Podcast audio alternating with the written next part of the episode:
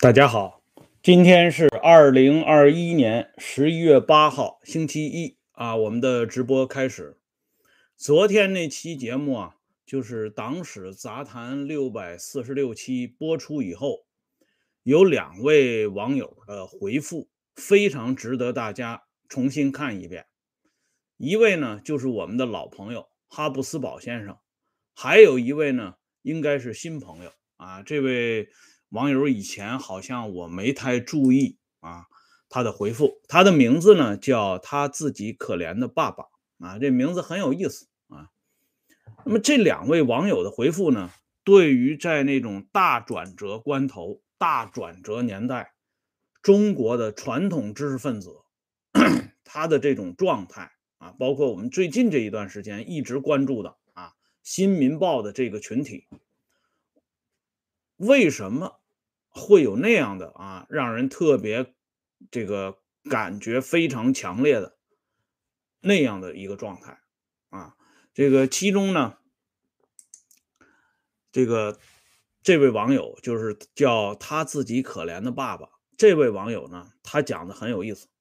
他说，秦政之后啊，就是秦始皇统一六国之后，中国迎来的实际上是一个半奴隶的。这么一个状态啊，半奴隶制社会这个状态，在这种状态下呢，特别有利于集权的这个全面的铺开。因此呢，在集权的笼罩之下，各个角落都会被严密的控制。所以在这样的社会当中，你看不到一个相对独立的群体。因此，他得出的结论：中国啊。从传统走过来之后，压根儿就不存在这么一个独立于政府之外的啊，或者说呢，在这个社会当中独立扛起责任的真正意义上的知识分子群体，有的只是文人和士大夫这两个阶层。文人混好了，学而优则仕啊，就变成了士大夫。而这个士大夫是干嘛的呢？是专门维护统治阶级的啊，他自己呢也是统治阶级当中的一份子，不论啊他是清官还是贪官，他都比老百姓更热爱啊这个体体系，更能够自觉的去维护这个体系。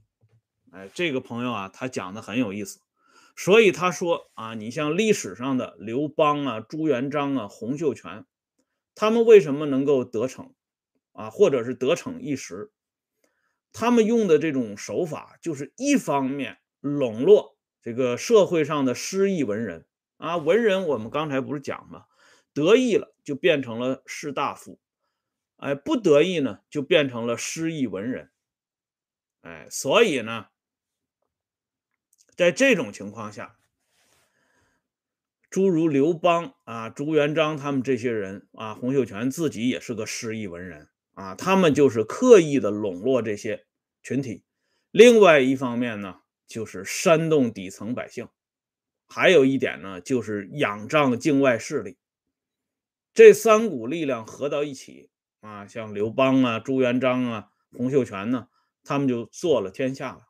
而他们做了天下之后，他们往往啊，比他们的前辈更懂得如何用绳子啊，或者叫锁链来对待这他治下的这些老百姓以及文人们。哎，这位朋友啊，他总结的非常好。那么哈布斯堡先生他说的呢，就更具体一些。他主要是针对民国的这段变化，并且旁征博引。把西方社会历史上的一些片段呢，也夹杂了进来，并且呢，他在这里边专门提到中国人民的老朋友，那位号称是启蒙思想家的伏尔泰啊，那段论述非常精彩，我就不给大家重复了。我要重复的是，哈布斯堡先生说到这一点，就是民国时代，直到今天哈，有一些这个不明真相的人特别喜欢这个关注民国时代。觉得民国时代气氛很宽松，而且呢人才辈出，特别是这种大师级的人物，那是一个接着一个。所以针对这种现象，哈布斯堡先生呢，他认为这种情况本身是因为清朝末年来了境外势力啊，各方啊国内的这种各方力量呢，都要多多少少仰赖这些帝国主义国家，没有帝国主义，也就没有后边的所谓的自由主义和自由化。因此呢，这些民国的所谓辈出的大师，都是在这个卵意之下形成的，它不是突然从天上掉下来的。可是呢，我们知道，在抗日战争胜利之后，这些帝国主义者要么自觉的啊，把这个当年啊欺负咱们中国占的地盘退还了，啊租界嘛都还了。要么呢，不自觉的被我们给打倒了，哎，这个张嘉译和闫妮儿唱的那首开幕曲唱的不是很好吗？帝国主义夹着尾巴逃跑了，哎，所以呢，由帝国主义卵意下的这批知识分子就要回归原色，回归到原色调啊，这是哈布斯堡先生说的，哎，说白了啊，当初披的那一层皮。现在呢，就要把它脱掉，要回归到为社会主义啊唱赞歌的时代里，回归到以前那种啊和谐的状态中。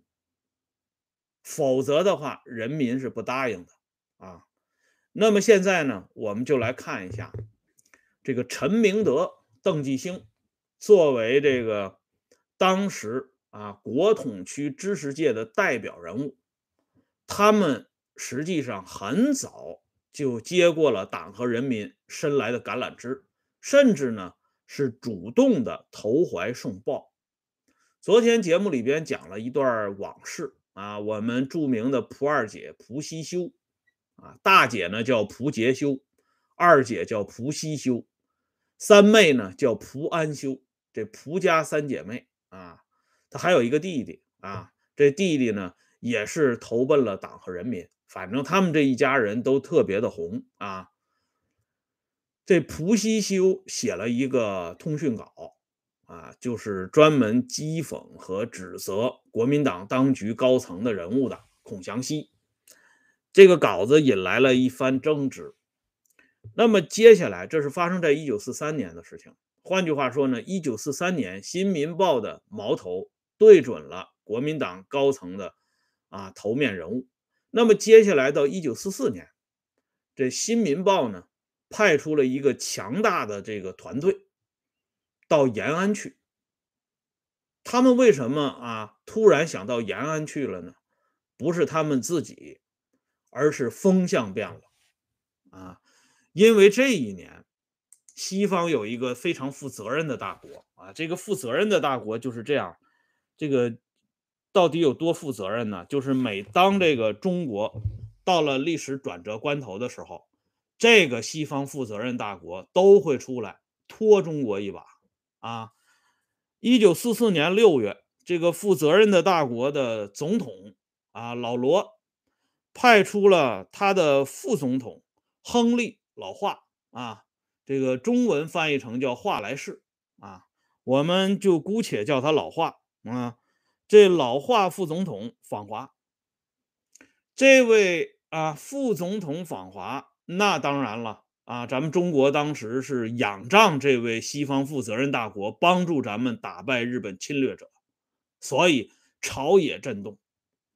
远在西北边陲的延安更是非常关注这次副总统老华的来华访问啊，而当时呢。这位负责任的西方大国驻华的大使馆上上下下的官员围着他们这位副总统老华，七嘴八舌的说：“咱们这次一定要去延安看一看，这延安才是中国未来希望所在，这重庆不行啊！”大家想一下啊，这个重庆，蒋介石好歹是经过。正常程序啊，并且呢，也是受到中国境内各方势力，至少是表面上同意的这么一个合法政权。可是这个西方负责任大国呢，啊，这个从这个总统老罗到这副总统老华，再到这个驻华大使馆的上上下下的官员，对重庆方面却是不太买账，他们更想去延安看一看。由于这位副总统来头极大啊，因此呢，国统区的知识界风向马上为之一变。因为国统区的知识界这些人原本就知道，啊，斯大林同志一直很关照延安。这次呢，又加上了某西方负责任大国，这样一看，世界上这两强啊，这个屁股都在往那个方向倾斜，因此《新民报》闻着味儿就冲上去了啊，闻着这牛油的味儿就冲上去了啊，牛油发电嘛，哎。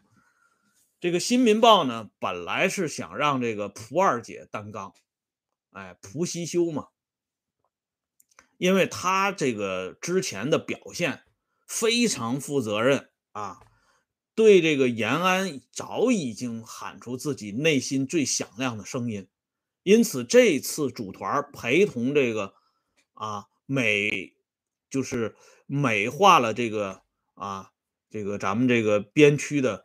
这个西方负责任大国的观察团啊，那只有蒲二姐是当之无愧的，但偏偏二姐夫不干啊。这个蒲西修的当时的丈夫袁子英不同意，他跟这个吴敬琏的后爹陈明德啊，亲妈邓继兴说了自己的担忧。他说：“我们家这老婆子啊。”他妹妹、他弟弟可都在延安呢。他这次要去了延安，一去不回，那我们家不乱套了吗？啊，我不是反对他去延安，我是反对他走了以后，我这身边缺个人呢。这陈明德一想也是啊，万一由于这次任务把人家这和美的家庭给拆散了，那我也担不起这责任，不是？那好吧。就派了一个赵超构赵先生，这一下子就把这赵先生给成就了啊！大家看一下，谁叫赵超构啊？这个赵超构先生可是不得了啊！给大家看一张照片，看看这张照片啊，有点模糊，但旁边这位戴眼镜的这个人，我相信大家啊，眼神好的都能看出来。戴眼镜的，就是今天还活着的老姜同志。这是老姜同志当年啊与赵超构先生亲切交谈的一张合影。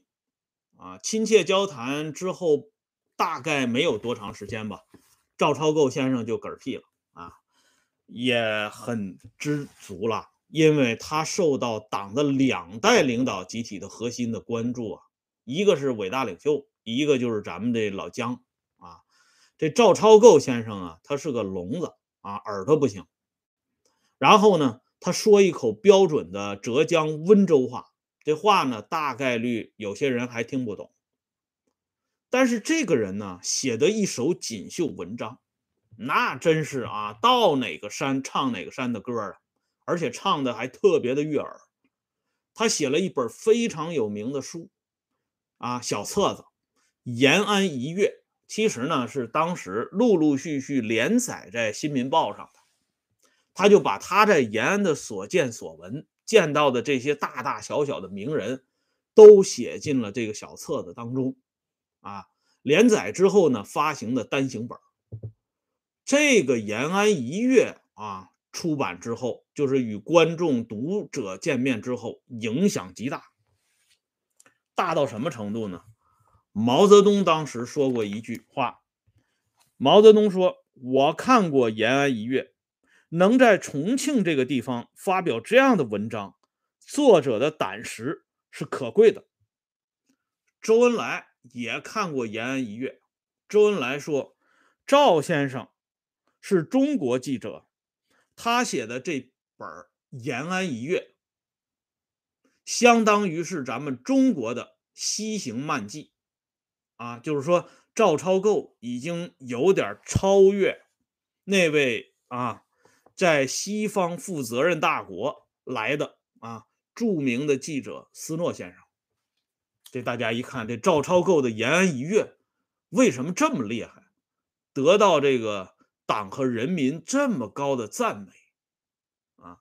因为呢，赵超构在文章当中亲笔写道：“咱们的毛泽东同志啊，浑身上下洋溢着贵族的气概啊！”我给大家念一下原文啊。赵超构写的《延安一月》当中是这样描述毛泽东的：浓厚的长发，微胖的脸庞，广阔的额部和隆起端正的鼻梁，露出了贵族的气概。这个人的思虑是很深的，他毛泽东是一个最能熟悉中国历史传统的行动家，他。的行动中有着《资治通鉴》和列宁、斯大林的全集同等的支配的力量，啊，这简直是史诗史诗般的歌颂啊！要知道，这是公元一九四四年呢，哎，那时候郭老不是写了一篇《甲申三百年记》吗？哎，为什么写《甲申三百年记》呀？郭沫若就提醒大家呀，这又到了猴年了。啊，别像当年甲申之年的啊，被人家给糊弄了。但是赵超构在延安一跃当中明确指出，中国不会再走甲申的老路了，因为我们有着这么一位行动家，有着这么一个露出了贵族气概的啊端正的鼻梁的伟大领袖啊，这个绝对厉害。要知道啊。包括赵超构啊、陈明德啊这些人，我们讲过，为什么毛泽东那个沁园春雪啊，在这个国统区引起了一定程度的反弹，就是说他们那些人呢，很警惕这个啊帝王将相的东西，他们是从这个打倒清王朝的废墟堆上站起来的一代人，所以他们认为不应该再有这皇帝啊这类东西这些怪物出现，哎。贵族呢，从五四运动之后，某种意义上讲是个贬义词。可是，在这小册子《延安一阅》当中，赵超构却不惜笔墨的告诉我们，咱们的毛泽东同志早在公元一九四四年的时候啊，在中国何去何从的十字路口的时候，就已经展露出贵族的气概，这点很厉害啊。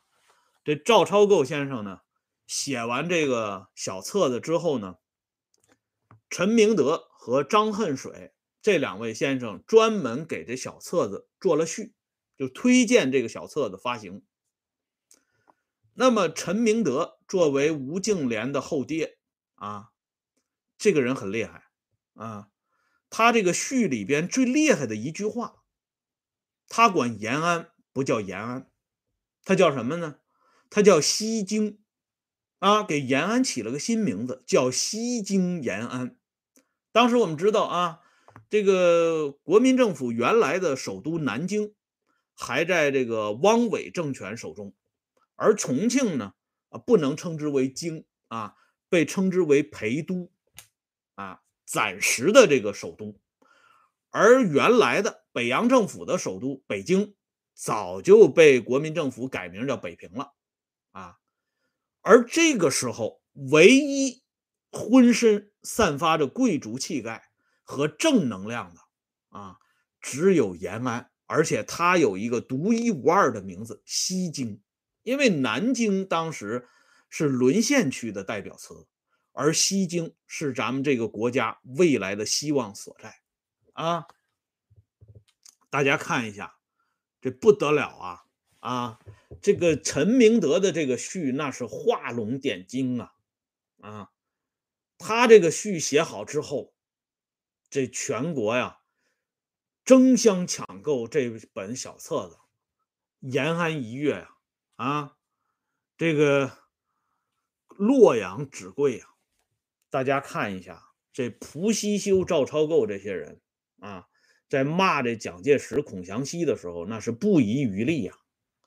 可是他在歌颂人民的时候，那也是满腔热忱呐。大家想想，《新民报》啊，是在国统区的这个报纸啊，结果呢，他这个大骂这个政府的这个啊东西，反而呢去另外歌颂这个啊西京延安。咱们就想一想，这国民党反动派真的是反动透顶啊！那报纸居然不听政府的招呼，那还能叫报纸吗？啊！但是国民党反动派就是这么反动，所以最后到了一九四九年，中国人民忍无可忍，把这国民党反动派给轰到海外去了啊！太反动了。我们中国人民受不了了啊！那么接下来呢，我们再看啊，这位赵超构先生呢，从此啊，深深的镌刻在伟大领袖的心中。啊，解放以后，就是全中国解放以后，当时赵超构在上海工作，有一天，突然这大喇叭。嗷嗷叫上了，叫什么呢？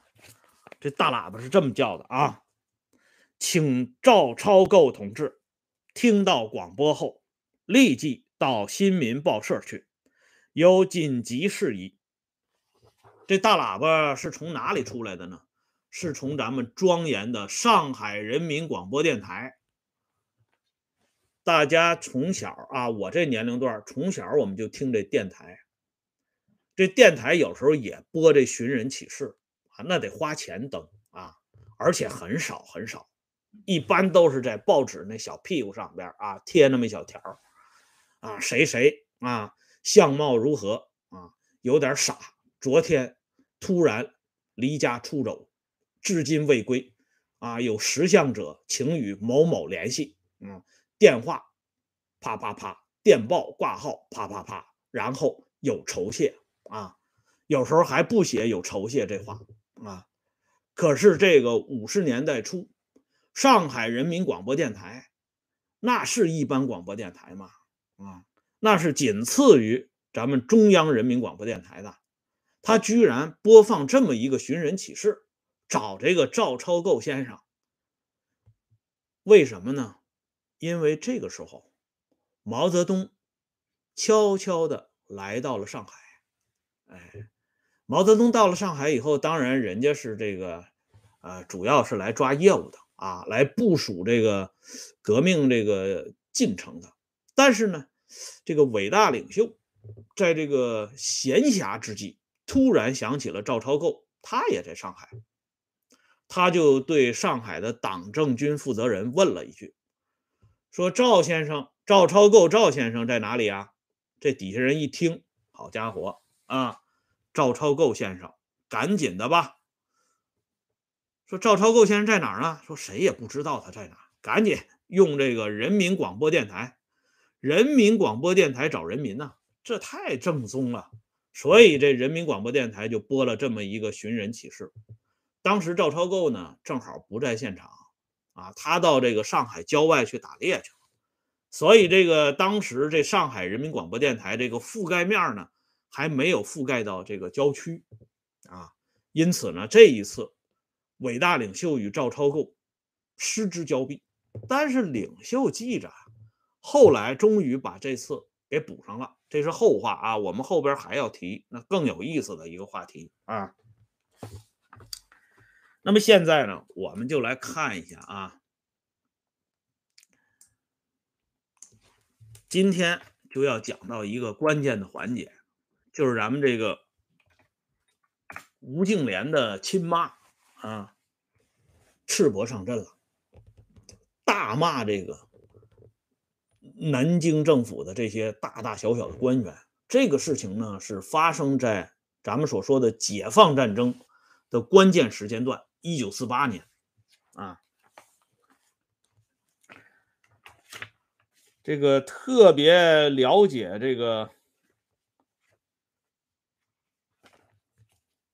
粟裕的朋友都应该知道啊，在一九四八年六月份，那个非常有名的豫东之战啊，粟裕的杰作呀，豫东之战，什么七战七捷啊，反正都是咱们中国人打自己的啊，中国人打中国人的，当然了，是打反动派的啊，这点大家不要误会啊。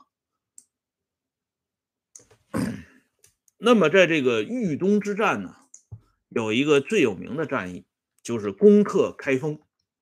这开封当时可是大城市啊，比今天那要有名气的多。今天说起开封呢，大家能想到的，就是开封灌汤包啊，这这这灌汤包有名。但当年这个开封呢，是中原地区举足轻重的政治城市。粟裕率领的华东解放军把这开封给打下来了，这国民政府啊非常震惊啊，朝野震动啊，因为当时这个大城市啊能轻易的让人给攻下来，这不多呀啊，因此呢，这国民党当局很震撼，而这个时候呢，本来啊。这个立法院开会呢，大家应该探讨一下，下一步我们怎么把这开封给收复了，或者呢遏制一下这个人民军队的这个攻势。可是就在这个时候，立法委员就是吴敬琏的老娘邓继兴啊，这个人我们不说嘛？他泼呀，这个人突然跳出来了，破口大骂呀。他为什么破口大骂呢？因为前边啊还有一个马前卒啊，有一个急先锋。这老哥们是谁呢？他就是河南人啊，河南省祥符县的立法委员。这个人叫段建敏啊，这是正宗的这个河南人。这老段先生呢，突然在会上就哭了，嗷一声就哭了。啊，要知道这个段先生是生于公元一八九九年啊，他比周恩来小一岁。周恩来到重庆的时候会见段先生，一张嘴就叫段大哥，可把段建敏吓坏了。这段建敏说：“我我我我我比恩来先生小一岁啊。”那个周恩来说：“那无妨无妨。”啊，这个《甄嬛传》里边那个雍正皇帝不经常说这个词吗？我无妨啊，无妨。段大哥啊，这段大哥为什么嗷一嗓子哭了呢？因为他有一部血泪家史啊，啊，他要控诉啊。他这么一控诉，就引出了吴敬琏的老娘大骂南京政府立法院这件故事了。那么今天呢？咱们说这时间也差不多了啊，啊，今天的节目呢，咱们就先说到这里。这邓继兴老太太啊，如何大骂，还有咱们恩来同志口中的段大哥如何的表演，那是必须得看的啊。这个河南这个地方呢，是中国非常重要的一个省份，它的这个历史意义和这个政治意义呢，是仅次于辽宁。哎，所以这个地方发生的这些事情，我们必须要了解一下。好了，咱们留待明天接着说啊！感谢朋友们上来点赞收看，欢迎大家关注“温相说时政”会员节目啊，经常有更新，咱们一会儿就更新啊！今天有会员节目，我提前给会员朋友们打个招呼。啊，免得一会儿你们都睡觉去了。好了，再见。